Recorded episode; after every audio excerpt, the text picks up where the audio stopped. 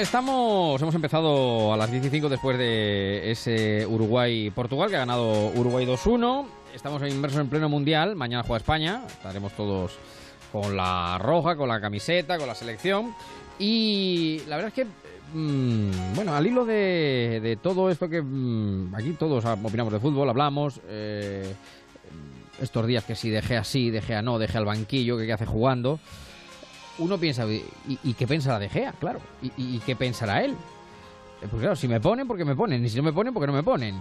Y si me ponen y paro, bien, y si no paro, eh, bueno, claro, ¿cómo aguanta un eh, profesional del deporte la presión?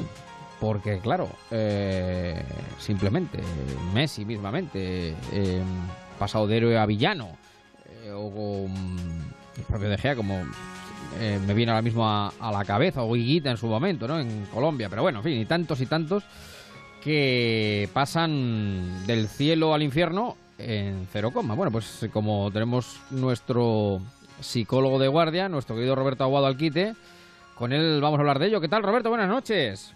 Muy buenas noches, Javi. ¿Cómo estás? Estupendamente. Tú, por, creo que por la ciudad condal, me parece. Eso Aquí estoy, en la Barcelona más bonita.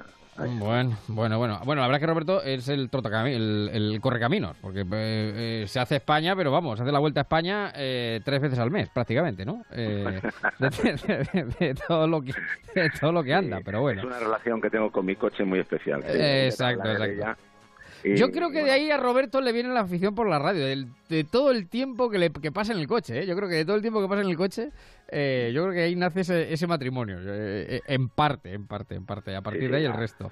La radio es una compañía y es una manera de inspirarte para dos cosas, para lo que tienes que hacer y para lo que no tienes que hacer. Eso es, eso es, eso es, eso es. Bueno, ¿cómo aguanta un jugador, cómo se aguanta la presión? Bueno, hemos cogido el caso del jugador profesional, ¿no? pero cuando eh, ¿cómo, cómo ¿qué mecanismos tenemos para aguantar una presión muy alta en un momento determinado, eh, Roberto? Bueno, fundamentalmente un, jugador de fútbol eh, ya de estas dimensiones sabe que está en la élite y sabe que es un profesional y lo primero que tiene que, que, saber es que lo que lo que se está jugando no es su persona, yo creo que un jugador aguanta eh, la presión como cualquier otro especialista cuando no se pone su persona en, en, examen. Se puede examinar de cómo ha salido ese partido, se puede examinar de cómo le puede ir la carrera, pero eh, tiene una persona detrás. Tiene habitualmente una familia, tiene habitualmente una vida. Eh, el problema es cuando el profesional solo es profesional. Entonces ya se convierte en un personaje.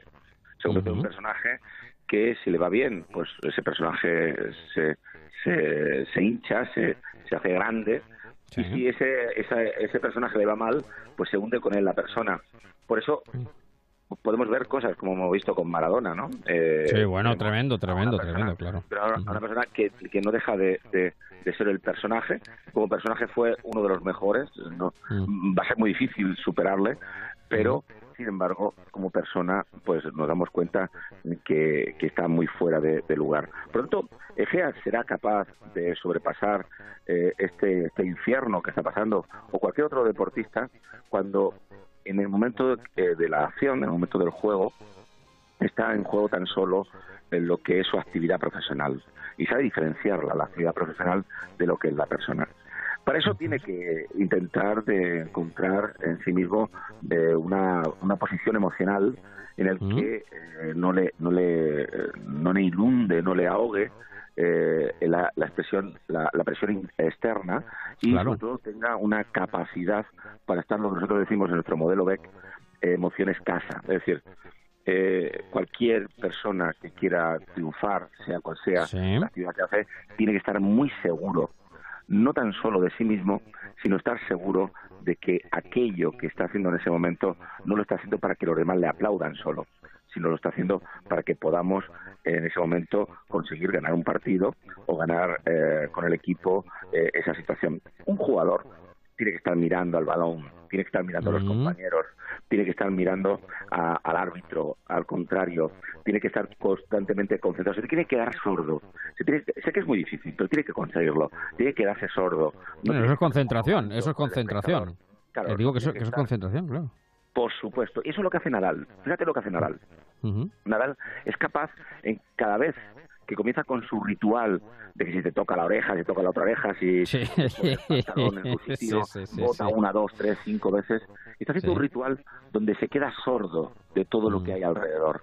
Sabe que cada punto es importante y que un punto eh, jugando al tenis es una vida y a partir de ahí comienza otro otro punto. Bueno, pues lo mismo tiene que hacer Egea. Egea tiene que empezar a ser capaz de quitarse esa mirada del exterior y tiene que, en verdad, mirarse hacia adentro y sacar lo que él sabe. Y eso es lo que hace un deportista cuando tiene esa concentración que le diferencia. Y realmente es lo que ganan, ¿eh? En, estas élites, eh, el equipo que gana, el deportista que gana, es el que consigue mayor seguridad. Oye, hay una cosa que me llama mucho la atención y que lo veo además por algunos ejemplos, algún próximo, eh, cada vez más, bueno, que esto a lo mejor hemos, dice, bueno, Ruiz has descubierto, eh, no sé, la piedra filosofal, pero eh, algo de lo que yo creía, pero ellos se van dando cuenta en, la psicología es importante en toda la vida, por supuesto, para todos, porque estamos hablando de presión en el ámbito de la élite, eh, pero todos tenemos presión en nuestro trabajo, a veces hay días mucha más presión, otras menos presión, hay que trabajar con ello, ¿no? Y hay que eh, saber cómo hacerlo. Pero me llama la atención que en el nivel máximo de élite profesional, en el ámbito deportivo, cada vez son más los profesionales que trabajan directamente ya la psicología, porque claro, ahí es donde está el matiz, donde está el detalle, es decir, la condición física, la preparación, el esfuerzo, el talento se presuponen.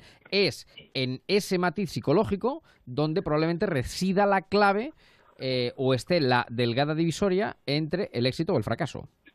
Claro, si, si un deportista eh, no está emocionalmente en emociones adecuadas para, para la situación que está viviendo en ese partido, en ese juego, eh, su talento va a reducirse muchísimo. Eh, hay que tener una suficiente curiosidad para, para adelantarte a, a, las situaciones del juego. Eh, en el fútbol, sobre todo, es muy importante la anticipación. Estar leyendo hacia dónde va a ir la pelota, cómo va a votar. La persona que tiene la mente en la curiosidad y que no tiene la mente en el miedo, eh, tú, fíjate, un jugador en miedo, que es lo que puede pasar ahora con Egea. Sí, sí, claro, claro, claro. O un jugador que esté rechazando a los compañeros, esté en asco con los compañeros, o esté triste porque, porque no le está saliendo bien las cosas. Ese jugador tiene un cerebro que no es capaz de tener esa décima de segundo de anticipación. Si embargo, la curiosidad te da esa anticipación. La curiosidad es como si te, te, permite imaginarte dónde va a ir la, pelota. Cuando, cuando un jugador se tira en el aire y va a pegar una chilena, en ese momento ya se ha imaginado en su cabeza dónde está la pelota y dónde tiene que poner el cuerpo. Y lo hace de una forma totalmente inconsciente. Nadie piensa que se va a tirar de una manera u otra. Simplemente el cuerpo lo hace. Hace ese gesto porque ya lo tiene dibujado en la cabeza. A partir de ahí tiene que estar tranquilo, tiene que tener una paz interior. Esa es la admiración. Tiene que estar seguro tiene que tener control de la situación, tiene que saber que lo que está haciendo simplemente no tiene que pensarlo, sino tiene que hacerlo. Un pianista, si le dices dónde pone los dedos, se equivoca de nota. Pues un futbolista igual. Cuando piensa dónde va a tirar un balón, entonces en ese momento ya eh, se ha desconcentrado, ha perdido tiempo. Simplemente pone el pie, pone el cuerpo, pone la velocidad, pone, pone la fuerza y lleva el balón allí. Y por último, tiene que estar siempre sabiendo, y no se tiene que olvidar, que son gente que tiene mucha suerte cada día que se levanta hacen el juego que les gusta.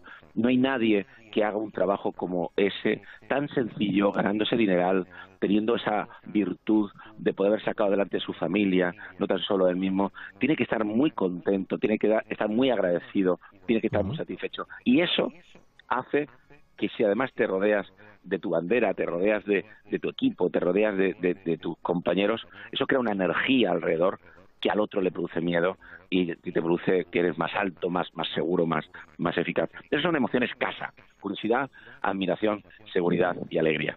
Ay, ay, ay, eso, que lo has mentado antes de pasada, lo de las emociones casa, y recuerda, curiosidad, admiración, seguridad y alegría. Esas son las... Eh, las emociones casas, efectivamente.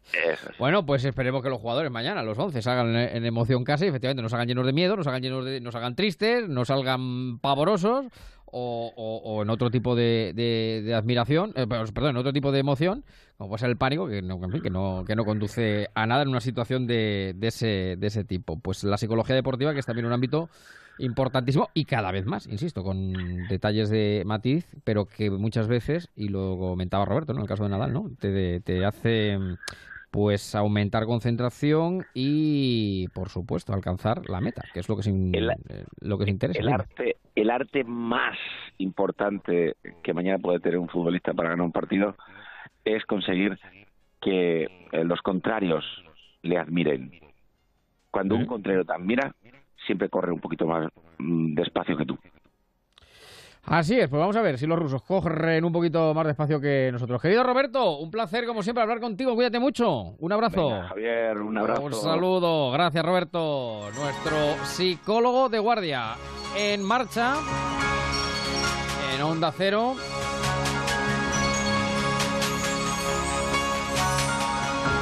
Saludamos en el grupo de Facebook a Loli, a Silvia, a Chari, a Germán, a Juan Francisco, que también se van sumando poco a poco, a, en este caso a la red social. Y alcanzando ya las 22.36, vamos a hablarles de Bizum.